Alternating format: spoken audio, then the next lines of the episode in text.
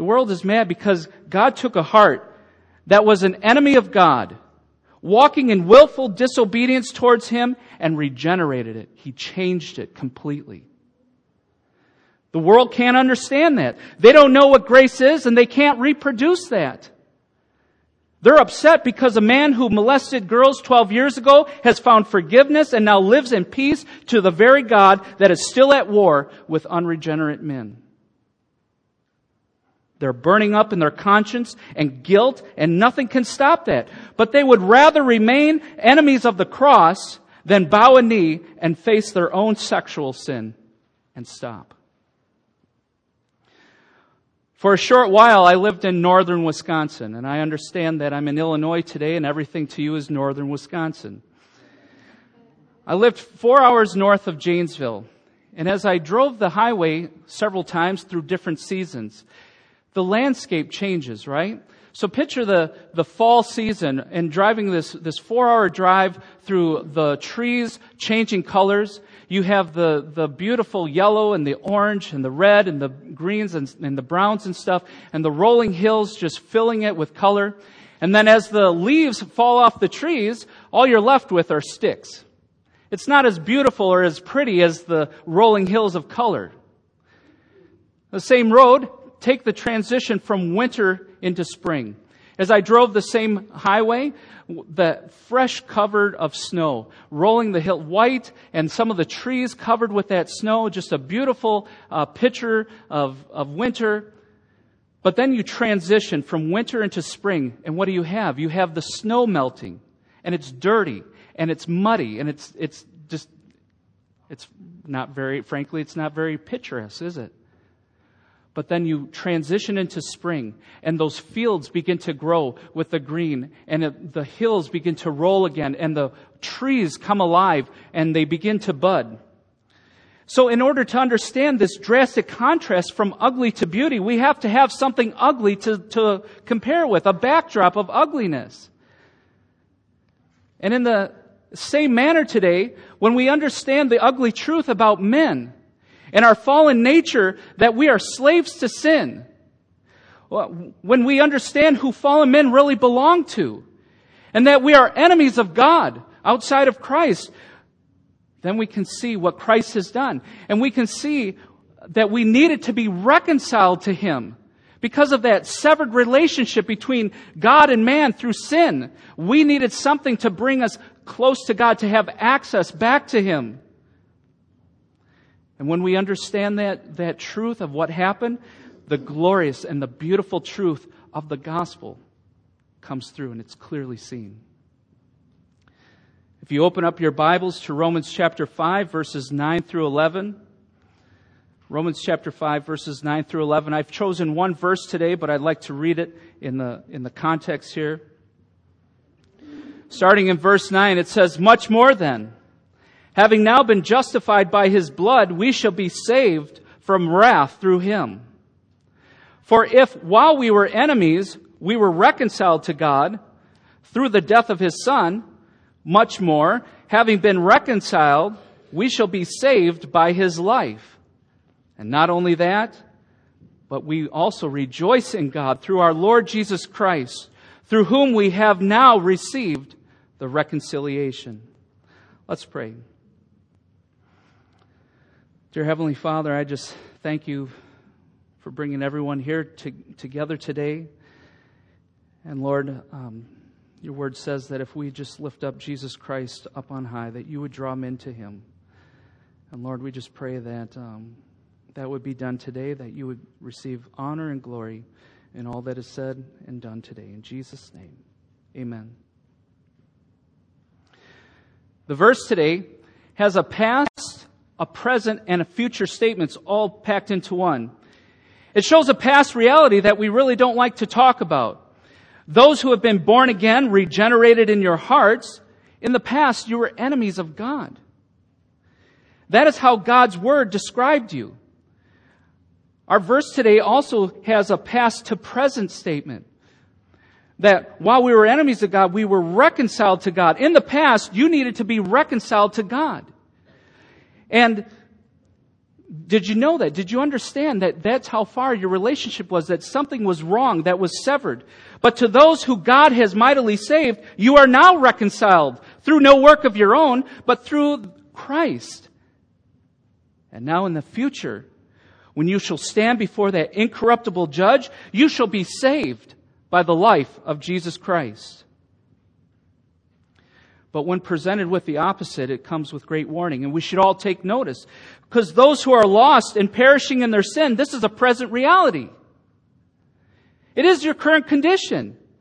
You are currently enemies of God. You have not been reconciled to God. You are far from Him, and nothing you are able to do can repair that severed relationship. The only thing that awaits for you is judgment and wrath. And one day, it will seize upon you. Enemies of God. Verse 10 starts out, when we were enemies of God, or sorry, when we were enemies. That is a past tense. Well, the question is, a good question, what happened in the past that would make all men outside of Christ enemies of God? And Romans puts it in a little perspective. If we continue on in the same chapter, verses 12 through 19, we read just a, a little bit of those verses, we can get kind of a grasp on, on something that took place.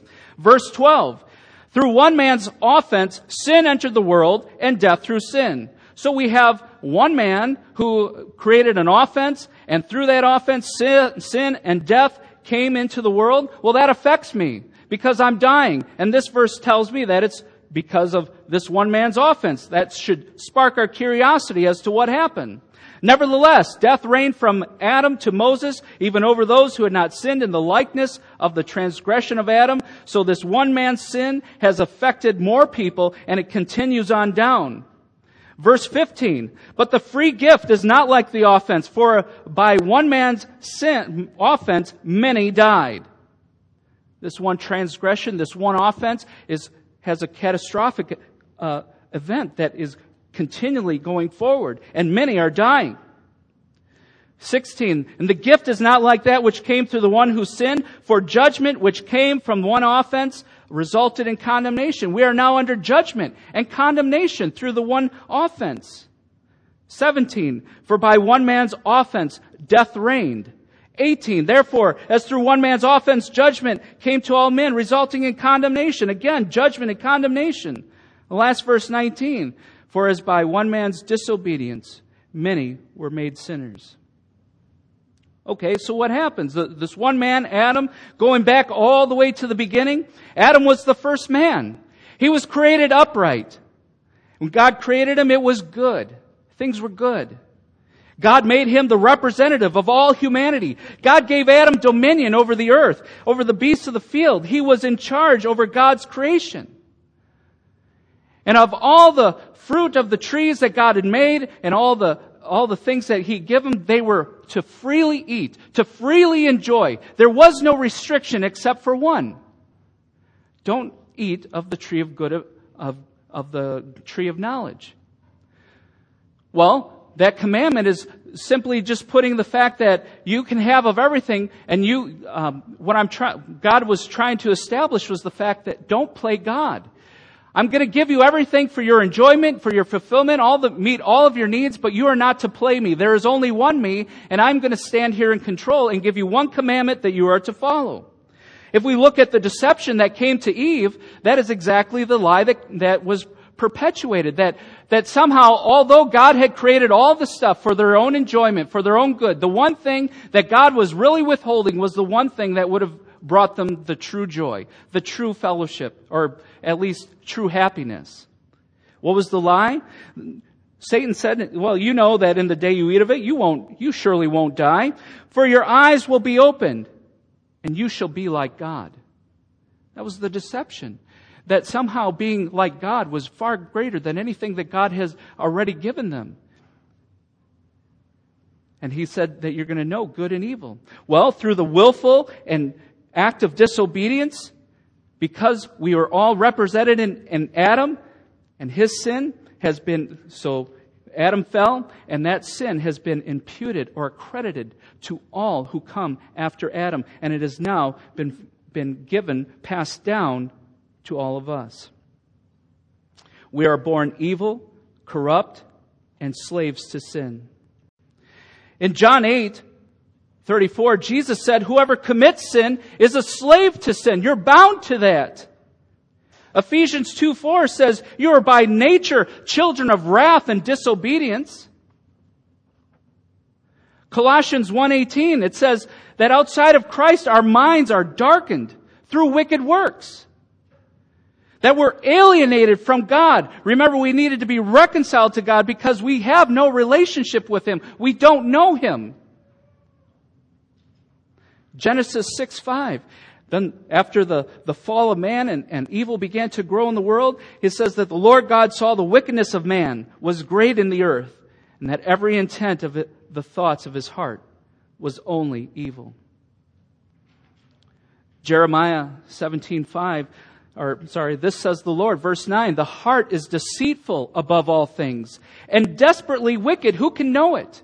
Do you understand today that since the moment you've been born till this very present moment, that God has seen every thought that has crept across your mind, whether they were lustful thoughts or whether they were hateful thoughts, whether they were good or, or pleasant thoughts. God has seen the intention of the heart and what has brought them to your mind. And on the day of judgment, He's going to draw those things out for you to give an account of those things.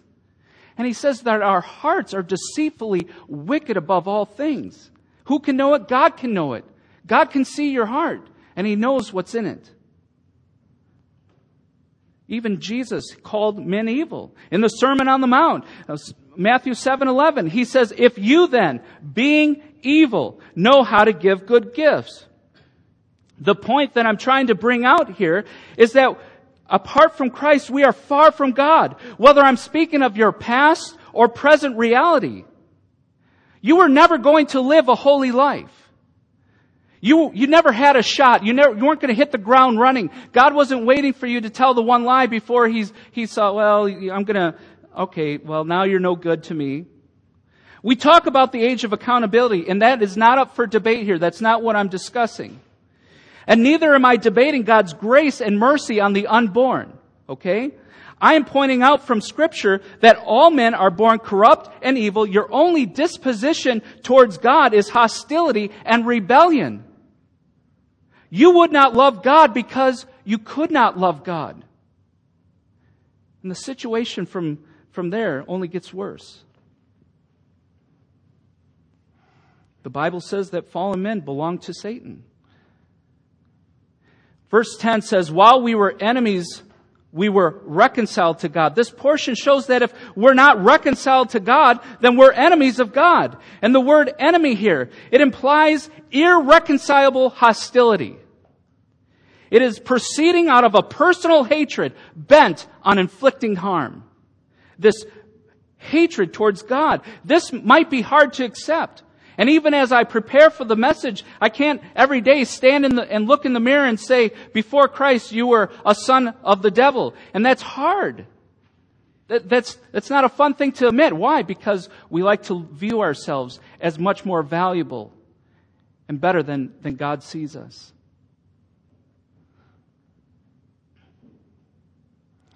But scripture teaches that humanity hates God. God is not living in rebellion towards us. We are living in rebellion towards Him. God has not violated our laws. We have violated His laws. Listen to what Paul says in Philippians 3. He says, Brethren, join me in following my example and observe those who walk according to the pattern you have, you have in us. For many walk, of whom I often told you and now tell you, even weeping, they are enemies of the cross of Christ, whose end is destruction, whose God is their appetite, whose glory is their shame, who set their minds on earthly things. I do believe that God lovingly calls all men to repentance. And he demonstrates his mercy on, on, uh, on the just and the unjust alike when, with the rain falling on the just and the unjust alike. Outside of that, man has no relationship with God. God is not in every man prior to salvation, prior to being born again. And I think it's hard because the world who hates God looks at him and says, well, you know, he's a God of love. And some of you have been told that Jesus is your friend, but it's you who hates God. And if God, if you hate God, then God is not your father. You belong to another. Listen to what Jesus said in John chapter 8 verse 44. Jesus says to the Pharisees, the devil is your father. You belong to your father, the devil. The father, the word here being used, one who has infused his own spirit into others, who governs their minds. It's used of one who shows himself as like another in spirit and purpose, as though he had inherited his nature from him. And I just added this today. I, I, I really, I, we're not talking that all men are demonically possessed in that sense. We're, what, we're, what I am drawing from is the fact that outside of Christ, outside of a, a regenerated heart, we are by nature His. We cannot do the will of God outside of being regenerated. You say, well, he's only talking to the Pharisees in this verse. Yes, in context, that's exactly who he's speaking to. But look at ver- two verses back. In verse 42, he says to them, if God were your father, you would love me. Apart from God saving anyone, you would not love God. In Acts chapter 13, then Saul, who was called Paul, filled with the Holy Spirit, looked straight at the sorcerer Elymas and said, You who are full of deceit and fraud, you son of the devil, you enemy of all righteousness, you will not cease to make crooked the straight ways of the Lord. So far, we have enemies of God, we have enemies of the cross, and we have enemies of righteousness. Those are pretty strong points. 2 Timothy 2.26 says, fallen men. Paul writing to Timothy saying, fallen men is held captive to do the devil's will. In 1 John 1.8 he says, he who sins is of the devil, for the devil has sinned from the beginning. 1 John is clearly talking about being in rebellion towards God and remaining in your sin.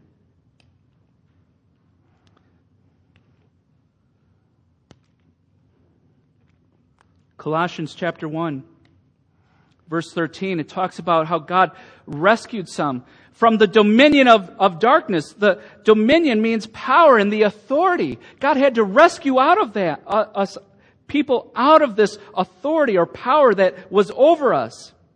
Ephesians 2 2 says, You were dead in your trespasses and sins in which you formerly walked according to the course of this world, according to the prince of the power of the air, by nature children of wrath and disobedience. It is who we belong to. It's the dark, unflattering truth. When a man sin, he is doing the work of the one he represents. All men are slaves to sin. We are bound to another master. Can you look and point at Josh Duggar today and say, yes, you agree? Can you look at his sin and say, yes, that was an evil act? I think we can all agree that he wasn't representing the Heavenly Father during the, that time. But the hard question is, can you point to yourself then and say the same for all the sin that you've committed in a life outside of Christ? Let's be clear. Sin is a violation of God's moral law. If you've ever lied or stolen or looked with lust, then God sees you as a liar, as a thief, as an adulterer at heart, because God can sees our thought life once again. He goes beyond the physical acts done in the body, and He judges us according to the, to the very thoughts. God holds all men personally and morally responsible for the acts of sin and disobedience and will one day he will judge us accordingly. He is a righteous and a holy judge, and he will by no means clear the guilty. For the wages of sin is death. That's what you have earned, and death you shall receive. Unless there's something stronger than what binds you and holds you, and that is the power of the cross. For when we were enemies of God, this past relationship to God, past to present, we were reconciled to God. Something greater than your evil, corrupt nature was able to deliver you from sin and reconcile you to God. It was able to bring you into, into right relationship with Him. Do you look at salvation as some small event in the lives of people? You couldn't have been further from God if you tried. Do you really believe salvation is a good, moral, sincere decision that some have made? Men are born evil, been, they're born doing the will of their father, the devil. Men are by nature enslaved unless someone comes to our rescue. Who can rescue us? Where will our help come from? Is there anything stronger than the chains of sin? And then, is there anything stronger than my evil heart, my will to sin? Yes, absolutely yes. It is much stronger and much more able to free us. The power of God is stronger than any chain that binds you today. It is far stronger. Jesus said, whoever commits sin is a slave to sin. But be assured, whoever Jesus Christ sets free is free indeed. Listen to what Charles Spurgeon said. You have been slave to sin long enough. You need not be a slave any longer. Christ has not come to work out for you a deliverance which takes hours, days, weeks, months to complete. He has come to knock off your fetters with a single stroke and to set you free at once. If his gracious power is manifested in this assembly, the former slave of sin will go out of this tabernacle door free. Not half free, with one or two of his fetters broken. There shall be for him immediate liberty. It doesn't take any time to work in the human heart the great change which is called regeneration. There may be a great many things going on before it or coming after it and take up much time, but to pass from death to life is a work of an instant. It must be so. If a man is dead and he is made alive, there can be no interval in between. The state of death and the state of life, there must be a second in which the transition takes place. When a blind man's eyes are open, it may be that he does not see for some time very clearly. But there is an instant in which that first beam of light enters the eye and falls upon the retina, in which the eye becomes conscious of the power of the light. So in a moment, while I am speaking, the Lord can save you in an instant, you slaves of sin and Satan. He can make you free if it, it is the immediate abolition of slavery that I have proclaimed to you. Our broken relationship to God is severely severed. You lack everything and anything that is needed to restore that relationship. But God made a bridge. He bridged that gap from Him to us through the cross of Jesus Christ for the one who is worth more than every person that has ever lived, the one who is worth more than any material object has paid the ransom. 2 Corinthians 5:21 He made him who knew no sin to be sin on our behalf that we might become the righteousness of God in him. Verse 10, we were reconciled to God by the death of his son. Listen, listen to Colossians, and through him to reconcile all things to himself, having made peace through the blood of his cross. Through him I say, whether things on earth or things in heaven, and although you were formerly alienated, hostile in mind, engaged in evil deeds, he has now reconciled you in his fleshly body through death in order to present you before God holy, blameless, and beyond reproach. You who were born dead toward God and in corruption can be made holy and blameless through Christ's atoning work on the cross.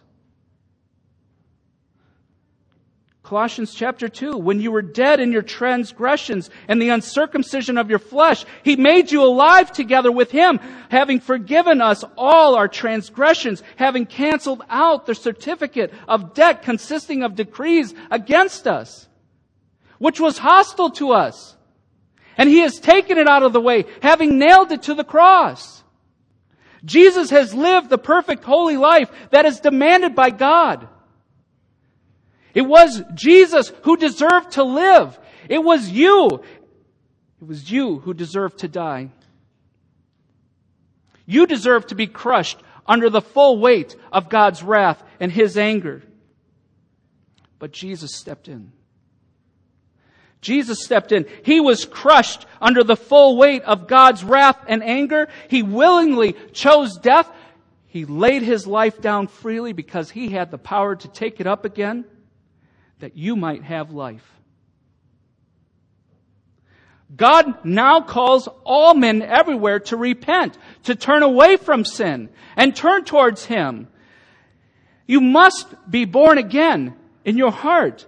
John 3, 3, unless you are born again, you cannot enter the kingdom of God. Born again by the power of the Holy Spirit. In Titus chapter 3 verse 5, the Holy Spirit is washing and regenerating our hearts. John chapter 1 verse 13, it's not by the will of the flesh, but by the power of God that you can be set free.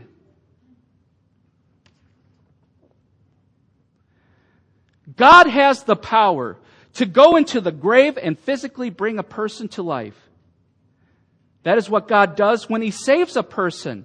He reaches into the darkness of your sinful heart, that darkness of, of and, and blackness, and by the power of His mighty outstretched hand, He pulls you to Himself. Colossians 1.13 says, He, He, God, rescued us. It also means to be delivered. It implies removing someone in the midst in the presence of danger or oppression. That's what God did. He delivered you right out of danger or oppression and to himself. The, ver- the, the reference is that he rescues you and he pulls you to himself. Not only does he pull you to himself, but it was for him. To him and for him has he saved you and rescued you you did not have the power or the authority to rescue yourself. God looked upon your situation with grace and mercy. He delivered you out of danger and brought you to Him for His own glory.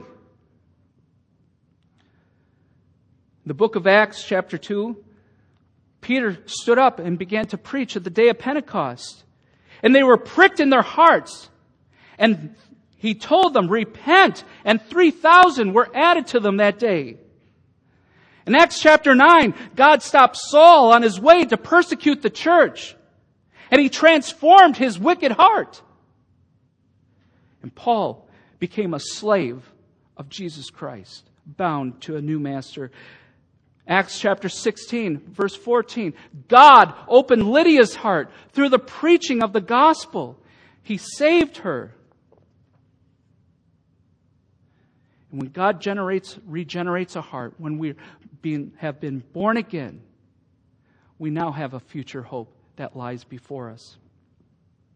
Verse 10 says, much more. Now that we are reconciled, shall we be saved by his life? This is a future hope.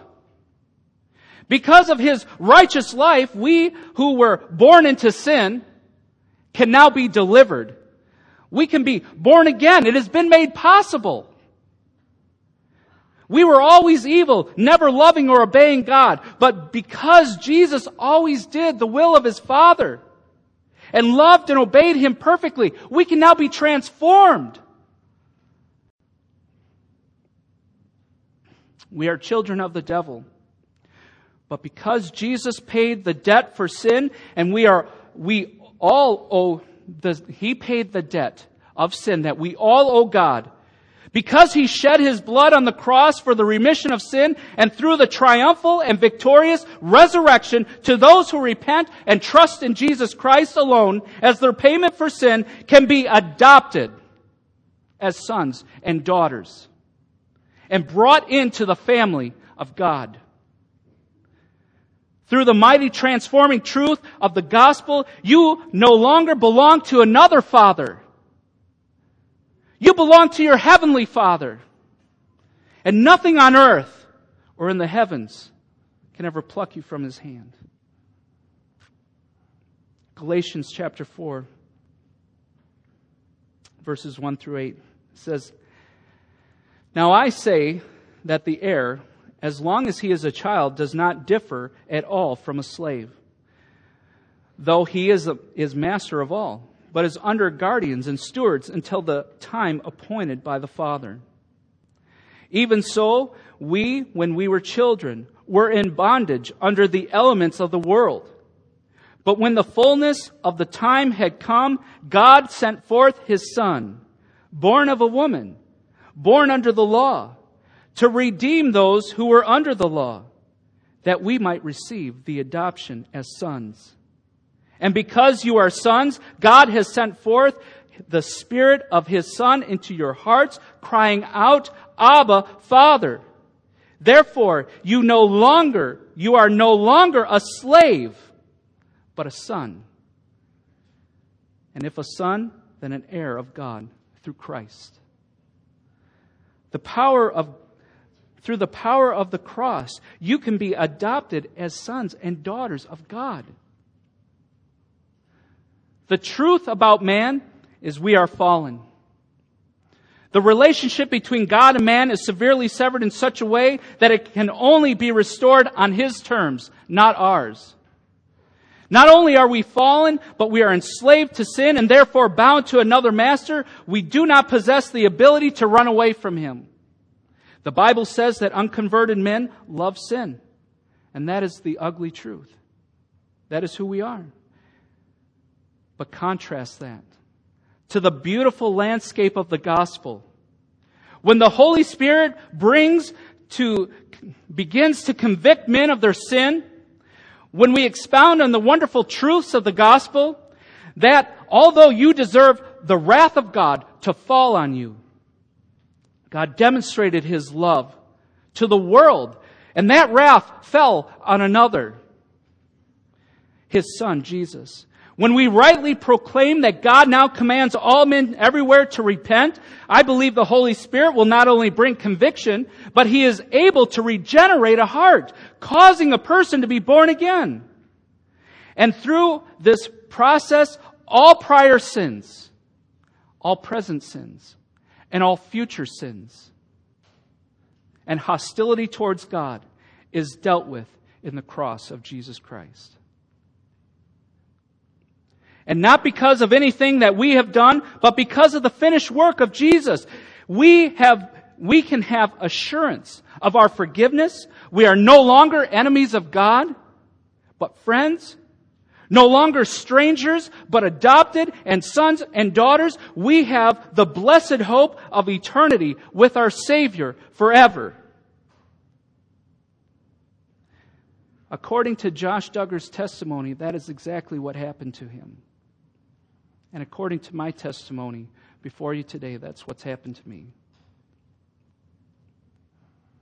And by God's grace has happened to you. Your vile sins and wicked heart is no match for the grace of God. Humble yourself today. Cry out to Him for mercy, and He will by no means cast you out.